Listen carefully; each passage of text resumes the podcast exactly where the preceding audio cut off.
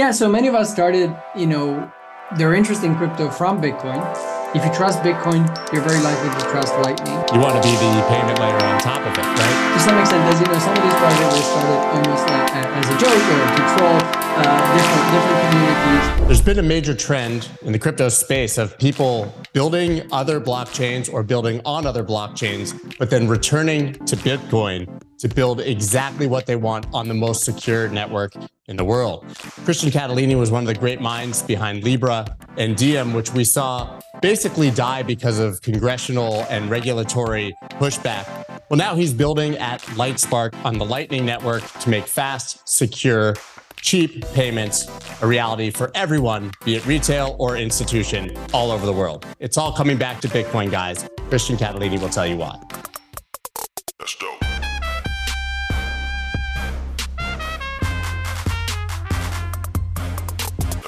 Obviously, you were fundamental in the development of Libra and Diem, and we kind of saw major pushback from the government when that happened, and then they seem to have somewhat disappeared. So, what was the conclusion of the whole Libra Diem story?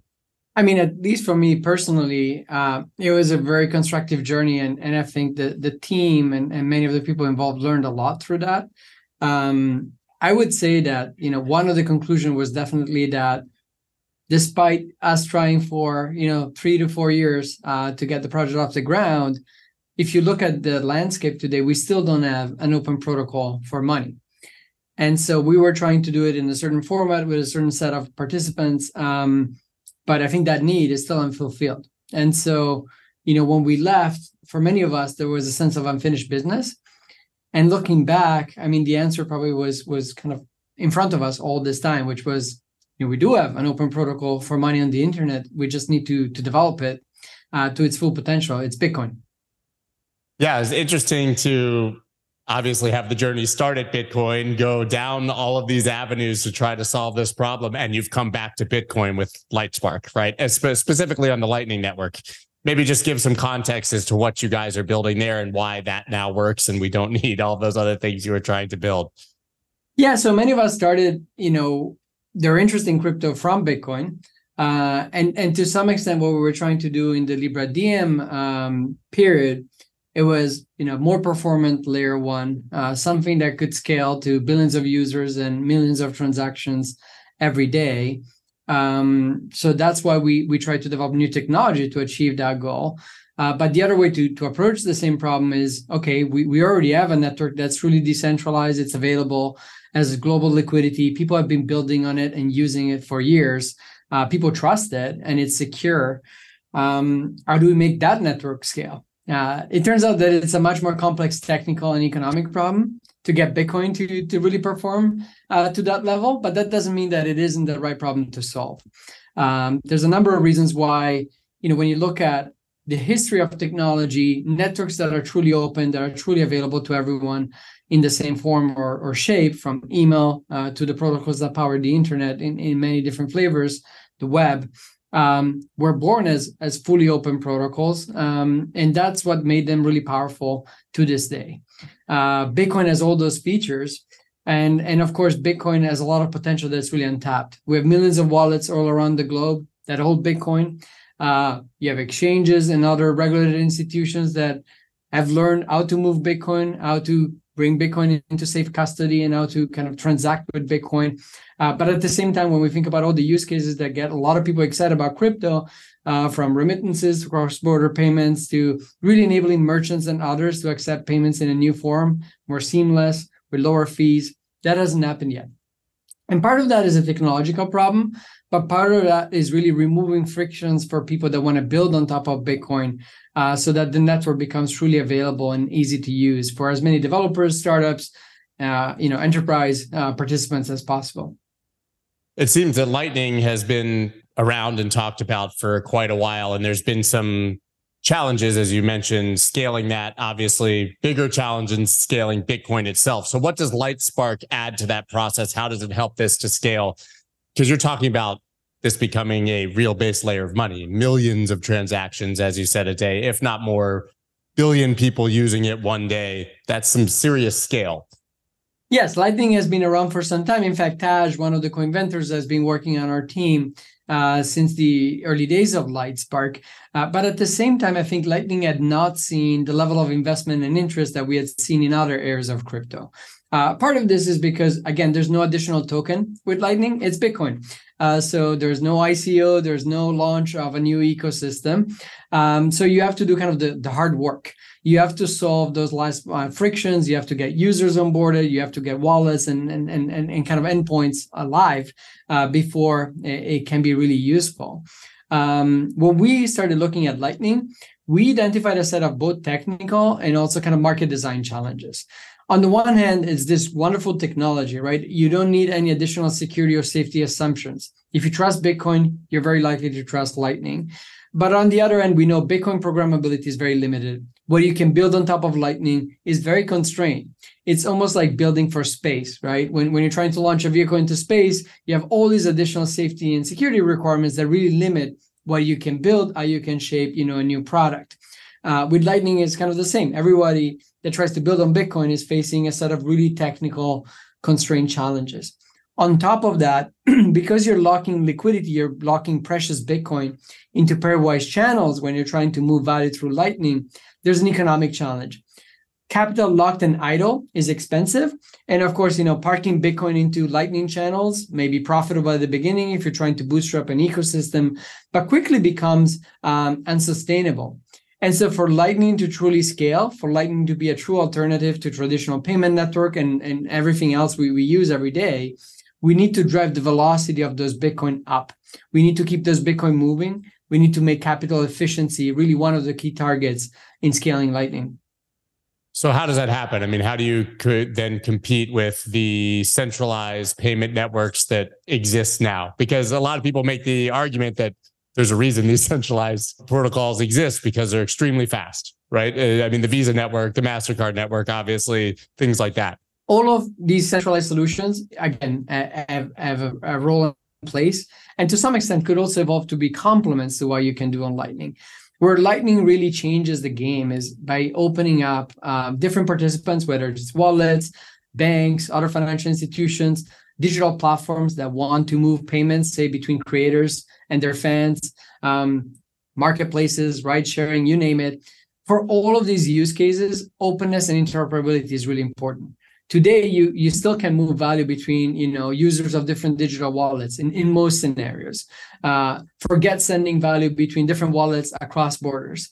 So you do really need this new type of network that is is open and interoperable and allows people to send and receive no matter where they are. So that's where Lightning, I think, does have a major advantage. Of course, there's the technical challenges of working with, with Bitcoin. And so, you know, in traveling through an asset that is volatile.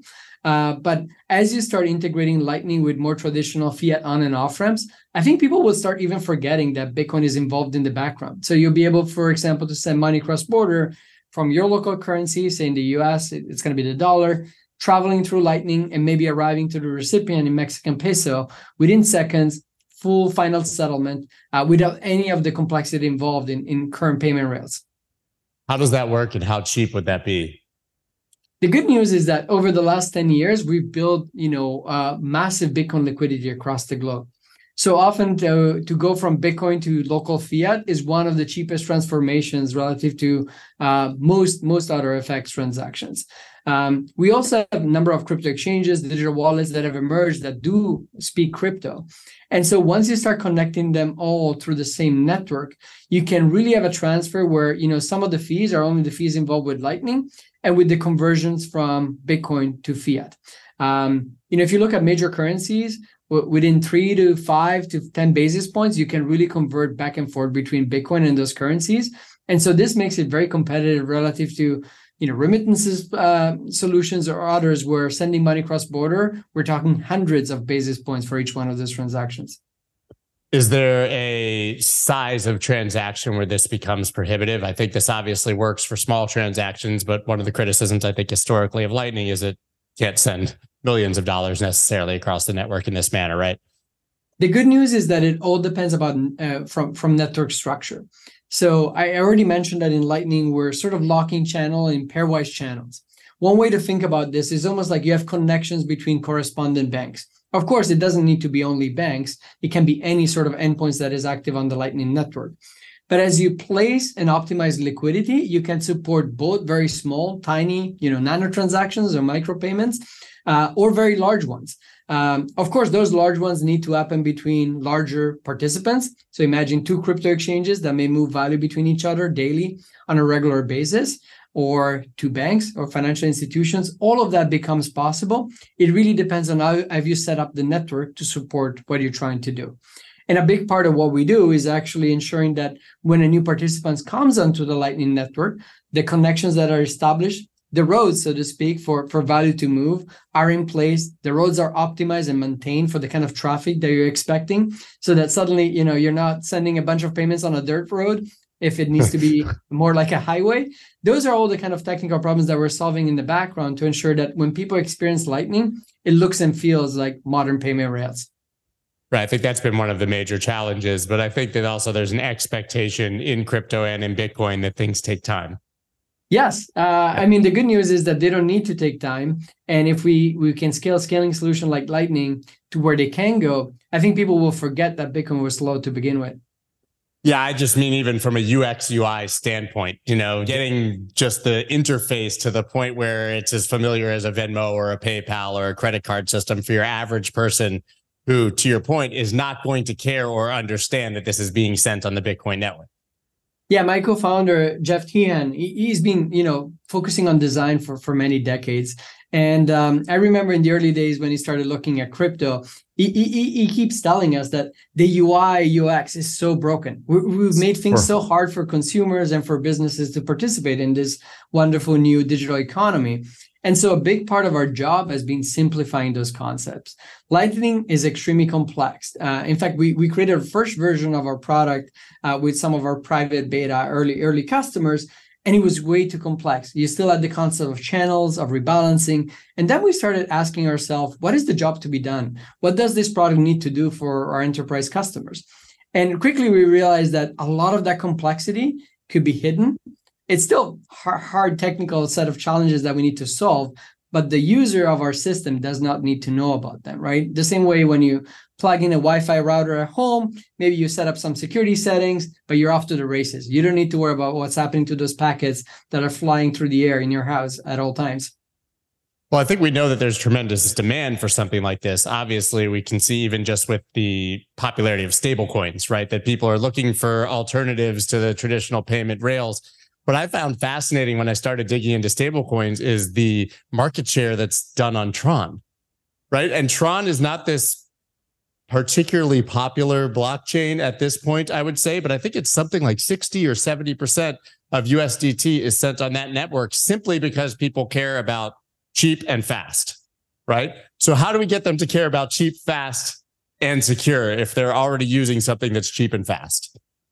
I think as you as you expand the set of participants, right? So when you look at stablecoins today, they're still mostly used within DeFi, within trading.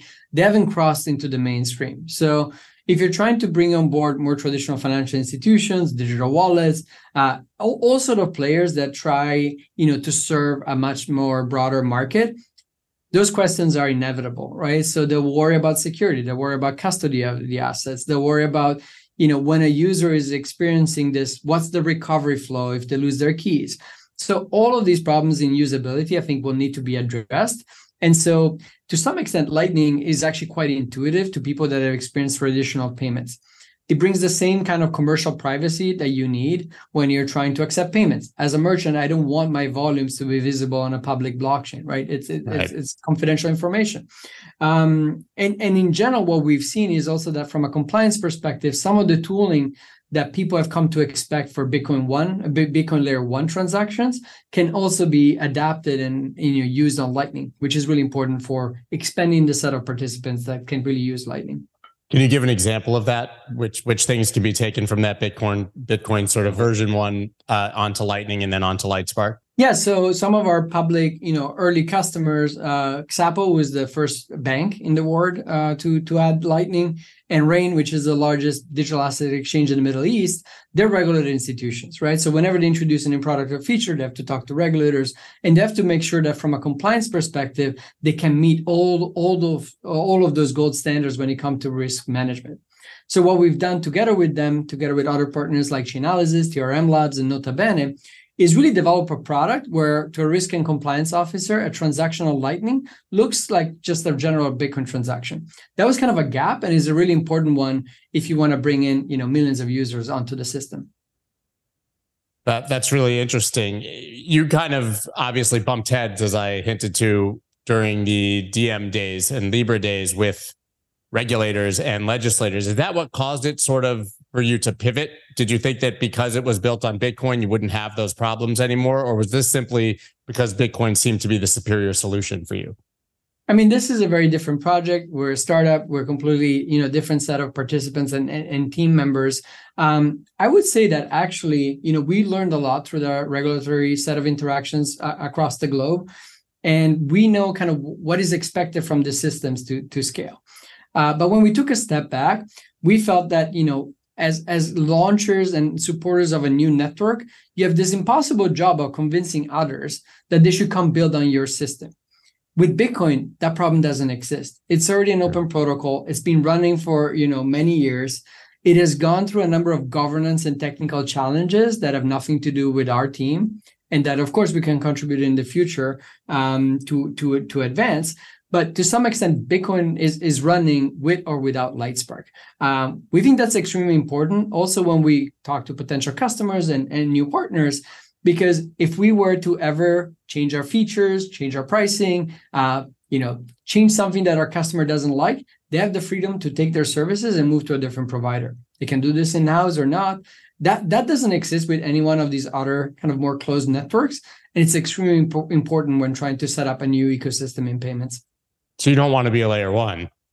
Correct. Bitcoin is the layer one. Right. So there's massive. I never really thought about it that way, but there's massive disadvantage to being that later layer one, which we've seen with others. Obviously, if you have downtime or going offline, you don't want to be the one responsible for that. You want to be the payment layer on top of it, right? We want to help organizations and enterprises, right, connect to Lightning, use Lightning to its best. Of course, we're also contributing to the open source development of Lightning and Bitcoin security in general. Those are really important public goods. Uh, but but in general, by developing better Lightning software, what we can make it is make it really easy for anyone that wants to move value over Lightning to do so. So our job is really lowering friction for others to come and participate in the Lightning economy. So to lower lower friction for others, what exactly are you building? Obviously, there's the payment rails, but how will merchants be able to use this? How will institutions be able to use this? How will governments be able to use this? I mean, all in due time, and I think you know different types of organization will approach the network in different phases of its evolution. Right now, we're focused on uh, traditional crypto players that are already moving Bitcoin, and that of course can move, move bitcoin much faster and more efficiently with lower fees for their customers so you think about crypto exchanges crypto wallets all of these are already familiar with bitcoin and for them it's kind of a no-brainer of switching from you know slow transactional layer one to instantaneous settlement on layer two. Simple things like when you're loading your wallet on lightning it's instantaneous. If you're trying say to buy an ordinal that transaction can be accelerated by moving it over on lightning. If you're trying to zap someone on, on nostr well you, you you again have to use lightning. Uh, next to that is working closely with partners that can also convert from bitcoin uh, to fiat. Once you start converting from bitcoin to fiat now for people that don't want to you know worry about the complexity or volatility of crypto they, can start experiencing a payment flow where maybe they're starting with the local currency, say they're sending money abroad, it gets converted over Bitcoin, it flies quickly through the Lightning Network, and on the other end, it's converted back into fiat.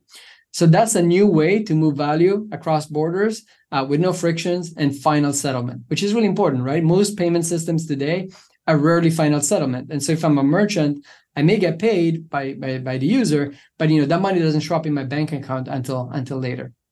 Yeah, can this eventually replace Swift and ACH and all of these sort of incumbent systems that require a third party intermediary, a tax collector, if you will, and can take three, five, seven days? I mean, could we see this adopted by the banks themselves? And I think really the industry that you're looking to disrupt?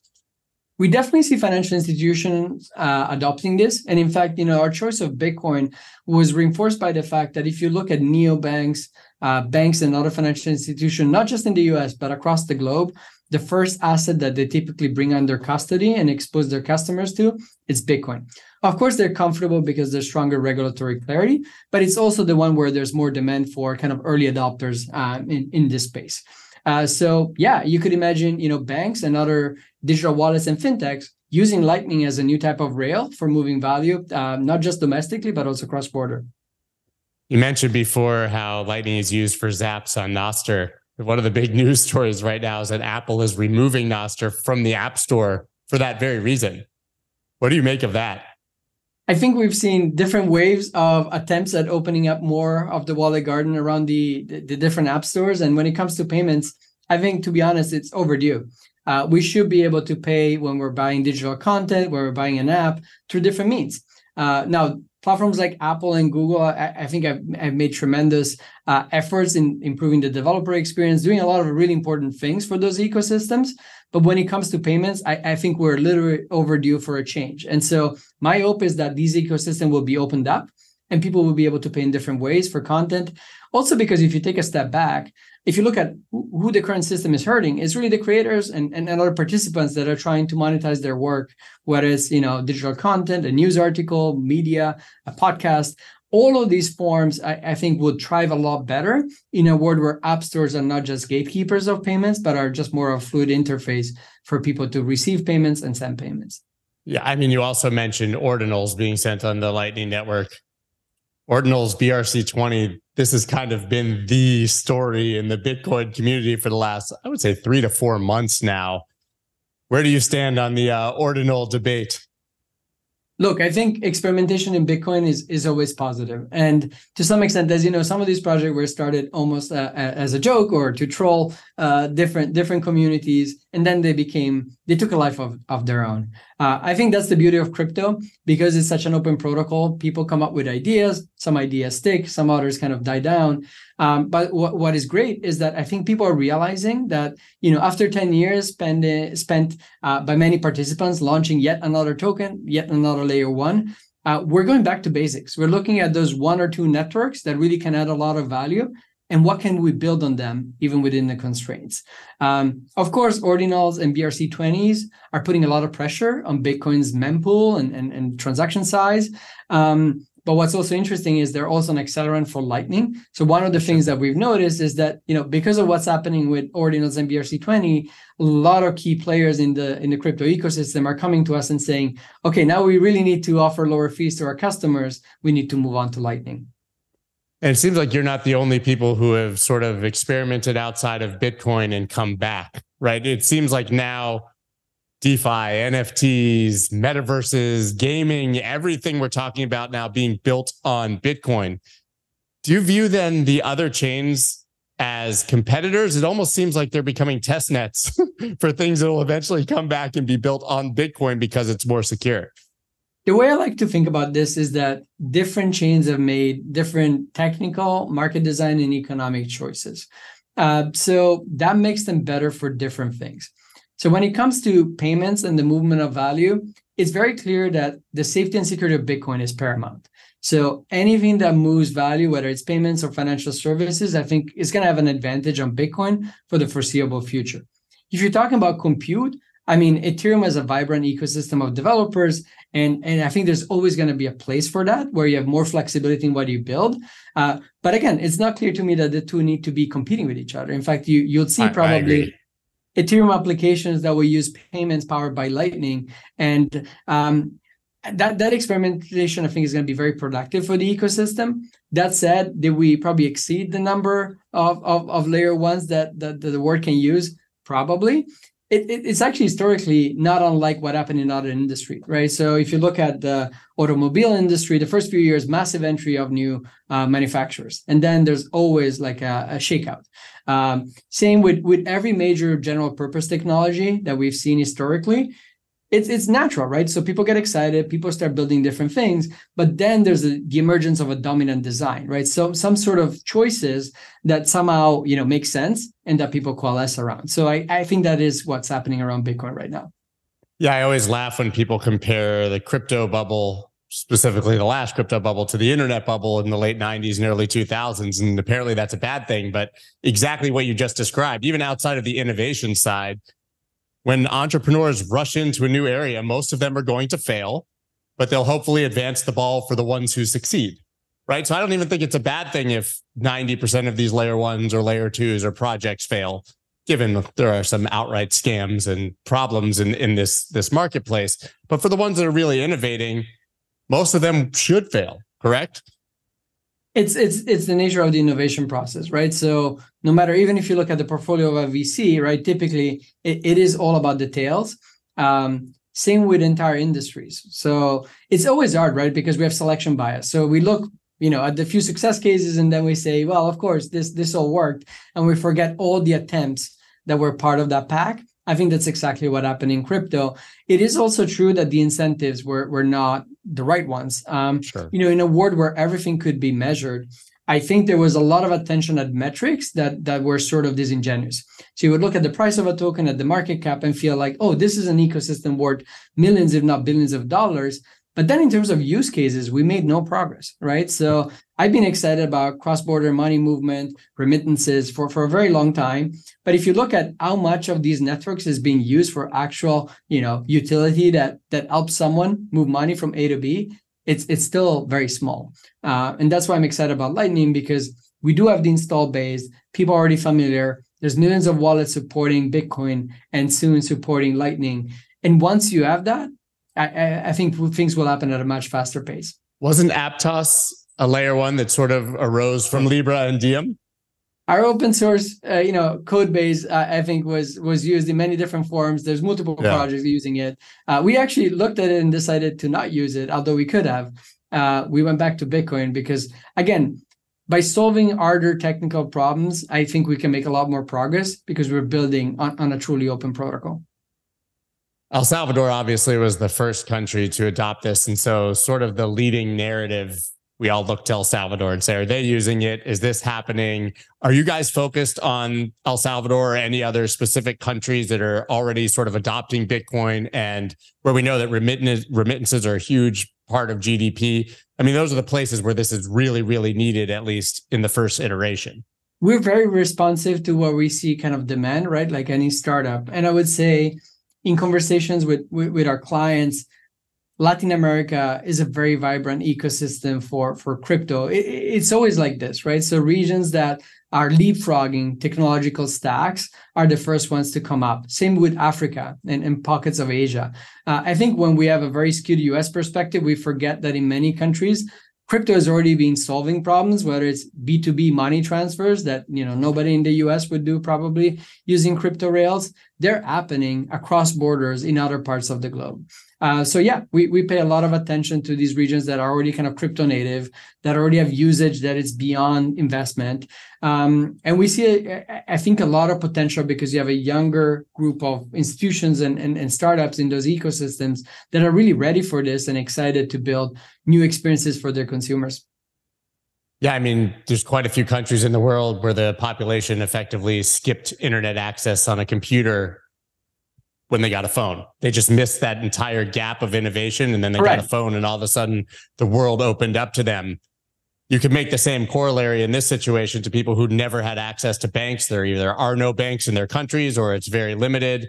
And now they have a phone and their phone becomes their bank. I mean, that was always sort of the initial promise, but it just didn't work as well as it needed to. But it seems like we are really getting there as you said, I mean, in a lot of these places, even if it is clunky, people are finding a way because it's because they need to, right? So I would uh, imagine that necessity here is driving a lot of the demand. Absolutely. And and to some extent, I mean, your example of mobile money is a really good one, right? Mobile money extremely successful in a few countries like Kenya, right? Where you have like essentially massive penetration and adoption of mobile money. In many other parts of the world, it hasn't happened, right? And of course, there's a lot of friction. Uh, regulation plays a component in, in how you can serve these markets, of course. Um, but the technology is there.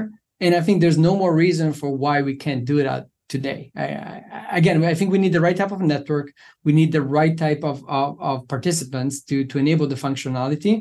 Um, and we also need to target, you know, an experience that's intuitive.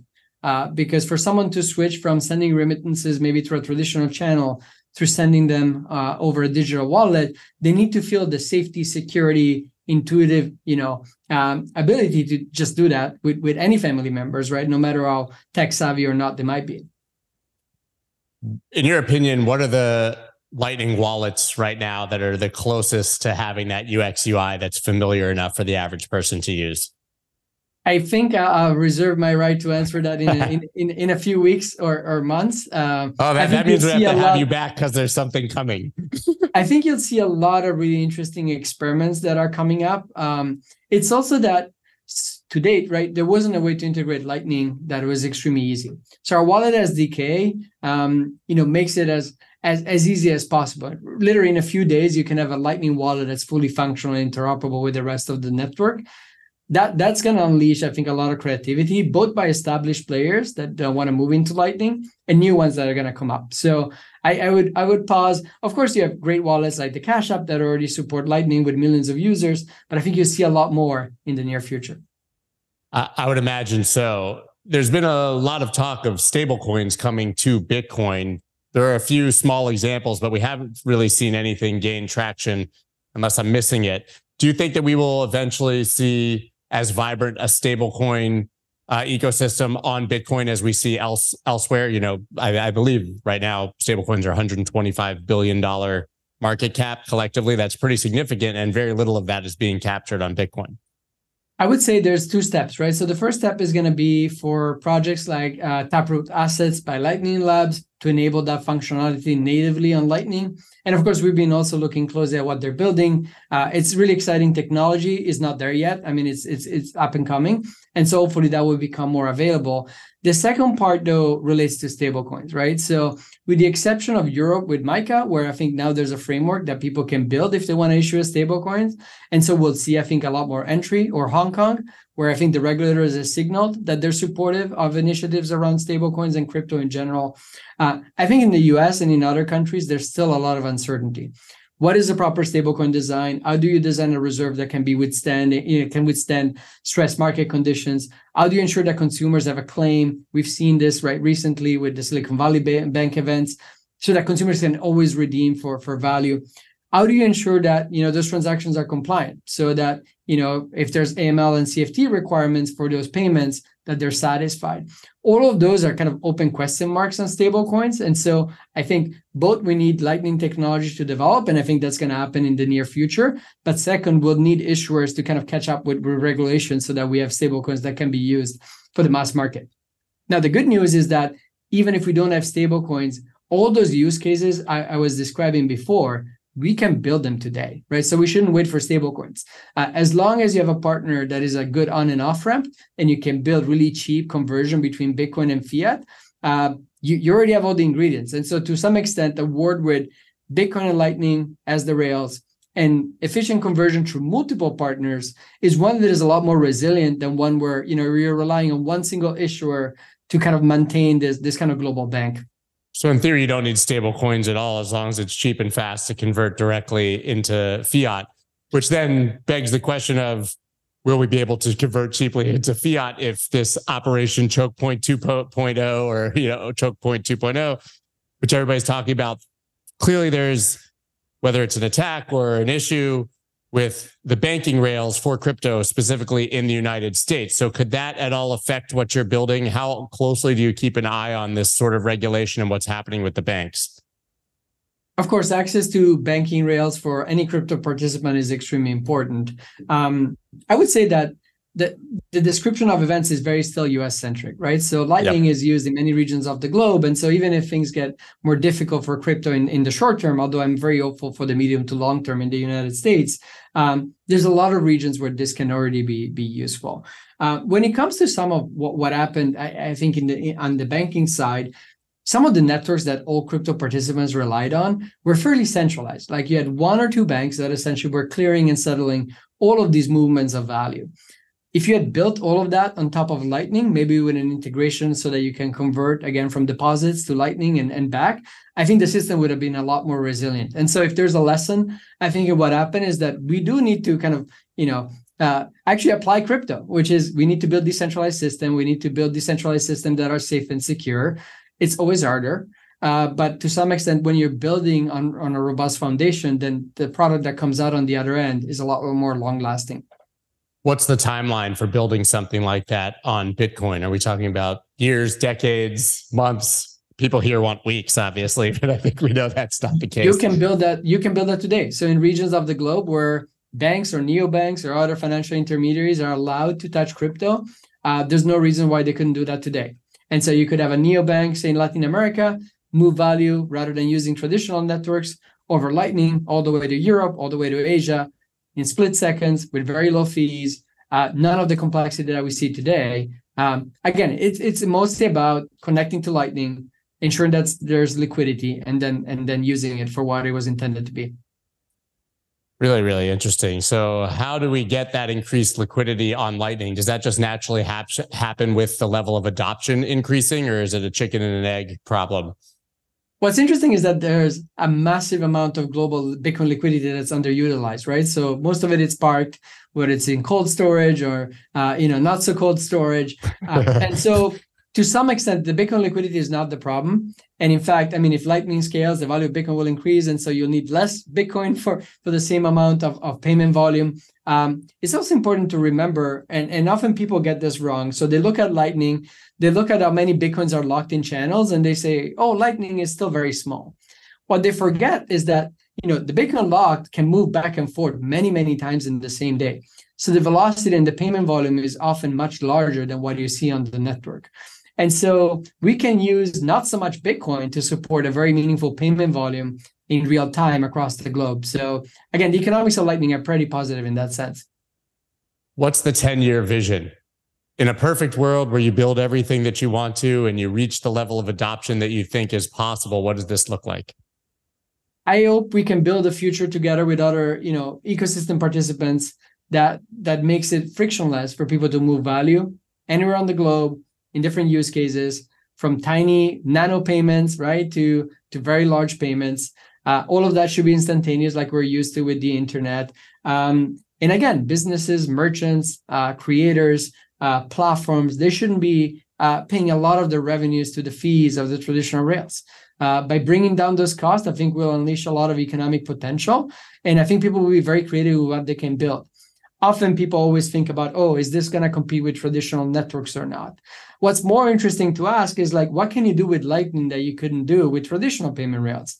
I, am pretty sure that you know between AI, uh, some of the work happening within these creator platforms, and, and so on and so forth, you'd see a lot of new use cases for payments that don't exist today because you know you can't support them. You can't stream money, uh, you know, in real time from a, a creator to from a fan to a creator as they're viewing a video, for example, as we show on our website or your salary if you're doing remote work you know your salary cannot be remotely streamed why shouldn't you be paid you know your salary in real time? Uh, maybe maybe that would be a feature that a lot of people would really enjoy. You hinted earlier at interoperability between bitcoin and other networks. I think that's sort of a holy grail the idea that that could happen. How far do you think we are from that and what progress is being made towards seeing that happen? I think, look, the solutions we've seen to date um, bring in centralization, bring in some attack vectors that, that again, don't speak to the safety and security that, that we should aspire to.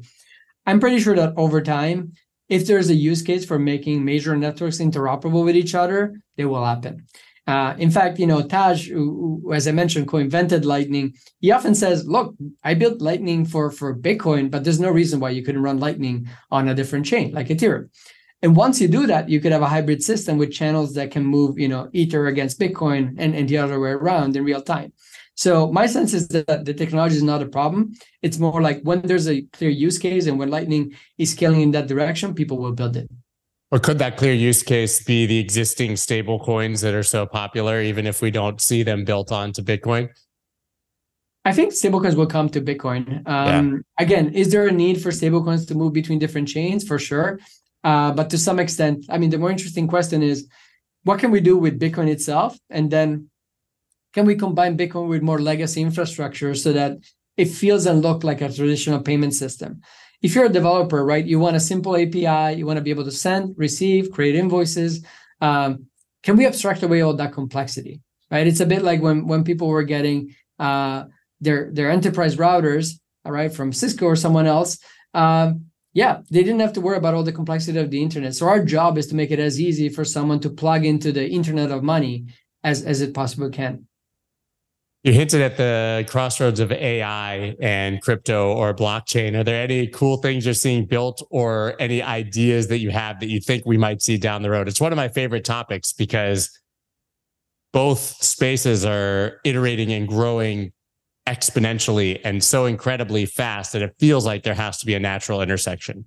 There absolutely is. I mean, uh, at Lightspark, our whole core product, right, Lightspark Predict, uh, is designed to make Lightning capital efficient. And that is an AI driven product because, again, if you can predict where liquidity needs to be, you can apply AI tools to, to that solution. Um, but if you zoom out, I think there's a stronger complementarity between AI and crypto.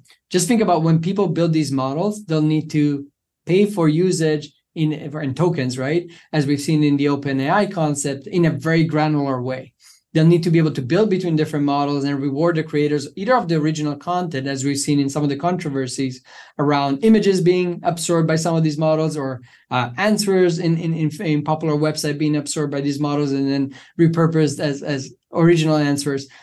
How do we create almost like the equivalent of the creator economy rails for, for, for ai um, i think lightning will play a role in that. And then in general because AI presents a whole number of challenges when it comes to authenticity, identity. I think we'll use more and more crypto. Um, ironically, Lightning Wallet is a way to authenticate yourself. It's a pretty powerful one. It goes cross website. It goes through through through different applications. It could sign that you are who you are, and we're doing this podcast together right now, right? Um, so all of that, I think, will come into play.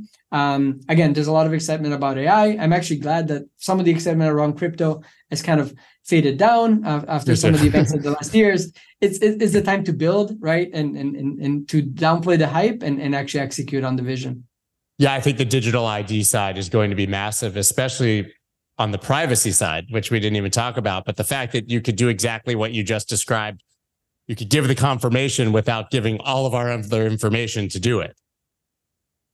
Yes, I think people have been talking about this concept of you know verifying credentials in different shapes and forms on the internet without data leakage, without replicating your personal information across all of these different websites. Um, I'm actually quite quite bullish on on using Lightning for authentication because I think it's almost like an open version of some of the authentication schemes that we use every day, which is log in with you know uh, large company X or Y um, I think as those things uh, develop, I think we'll see better identity solutions, which can also help us, I think, bring Lightning to new use cases from remittances to to other payments applications. I had Pascal Gauthier on the show from from Ledger, and we were talking about AI because inevitably all of my conversations seem to come back to, to AI. And he said he had stolen this from someone. I'm stealing it from him. He said AI is digital abundance and crypto is digital scarcity. And so when you mix the two, it solves a ton of problems. I thought that was a really eloquent way of putting basically what you just described. Correct. Uh, just a re- really interesting. Are there other things we talk about? I guess the idea that Bitcoin fixes this, right? And we see all these things being built. We talk about the bubble and how a lot of the things will fail. Are there things being built on Bitcoin right now that you think just shouldn't be maybe should be left to these other chains or just bad ideas or do you think that everything at least is uh helping i think i you know i've learned not not not to judge any any project in crypto because you can never tell you know what what looks like a, a fun a fun project with with cats on, on on a chain ends up being you know the next big thing so I, again it's important to have experimentation um, the pressure it's putting on some of the constraints on the technical side are good. I, people sometimes don't like them because they say, well, why is the mem space, uh, you know, being cluttered with, with these attempts at, at, you know, art projects or whatever they are. Uh, but it's all good. I think it's all good. It's all pushes us to, to build better systems. So you're building all of this obviously on Bitcoin and on Lightning, and most of it is to be able to have fast payments in fiat. Where is the role still to you for Bitcoin? should should people be transacting directly in the Bitcoin, or is it really use Bitcoin as the store of value. And then for your smaller transactions, do exactly what we're talking about here. What's the role of Bitcoin in your mind after going through this process so many times?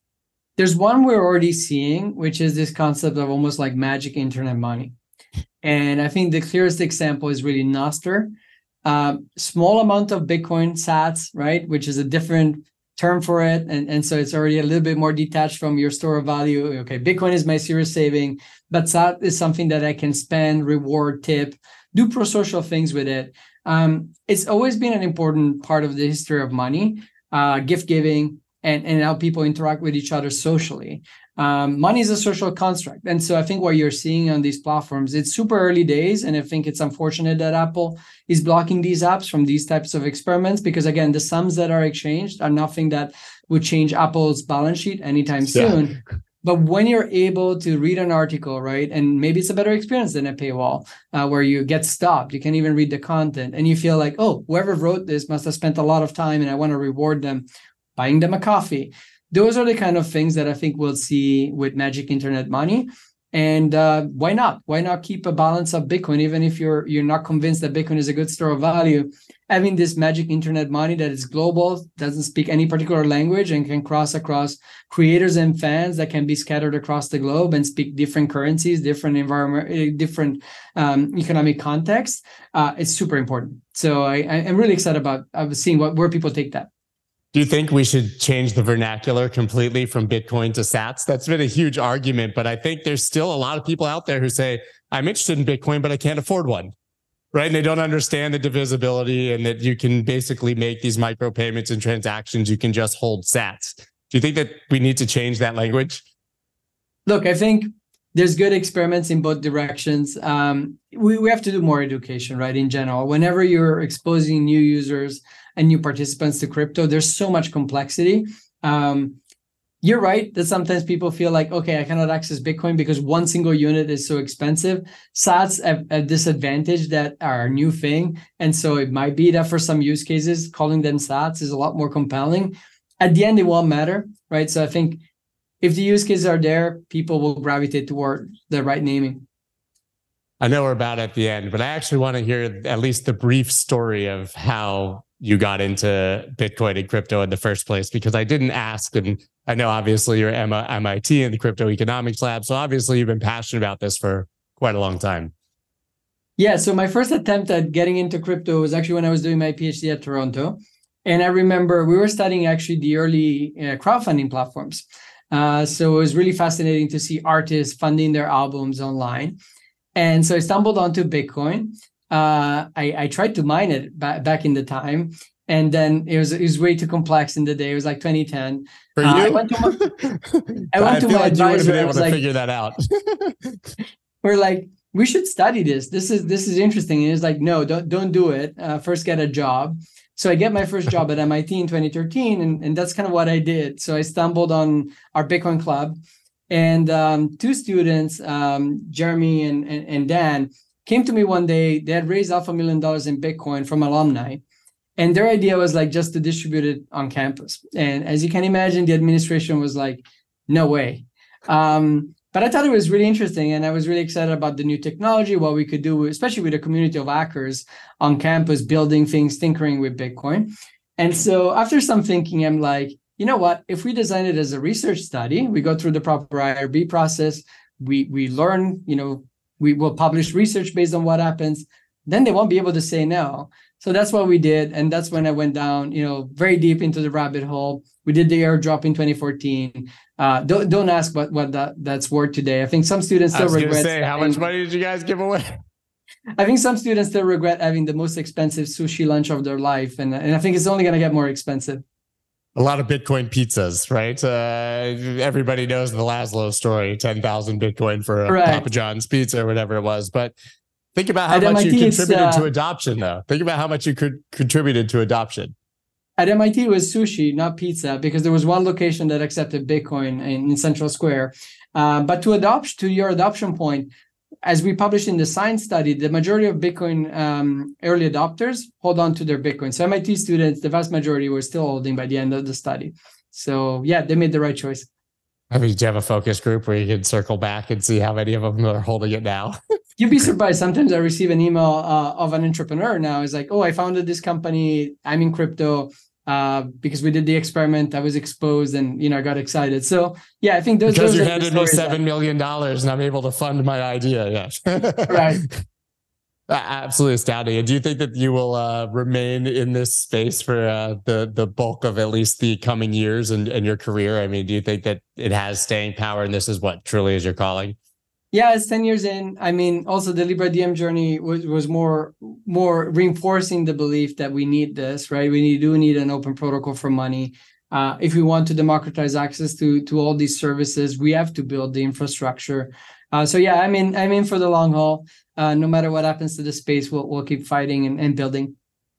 I'm confident that uh, only good things will come of it, even with these very temporary uh, roadblocks and obstacles that we're seeing. Where can people check out Light uh, Lightspark and follow you and see what you guys are building? Lightspark.com. It's Lightspark on, on Twitter, and I'm C Catalini on Twitter. I'm really looking forward to seeing what comes out of it, and uh, I'm glad that people are coming back to Bitcoin to build all of these things. Right? I mean, I, I, I, love all of it, but I think it's really inspiring to see sort of this movement back into Bitcoin because for quite a while there, it seemed like nobody was going to build anything. Thank you so much, Christian. Thank you.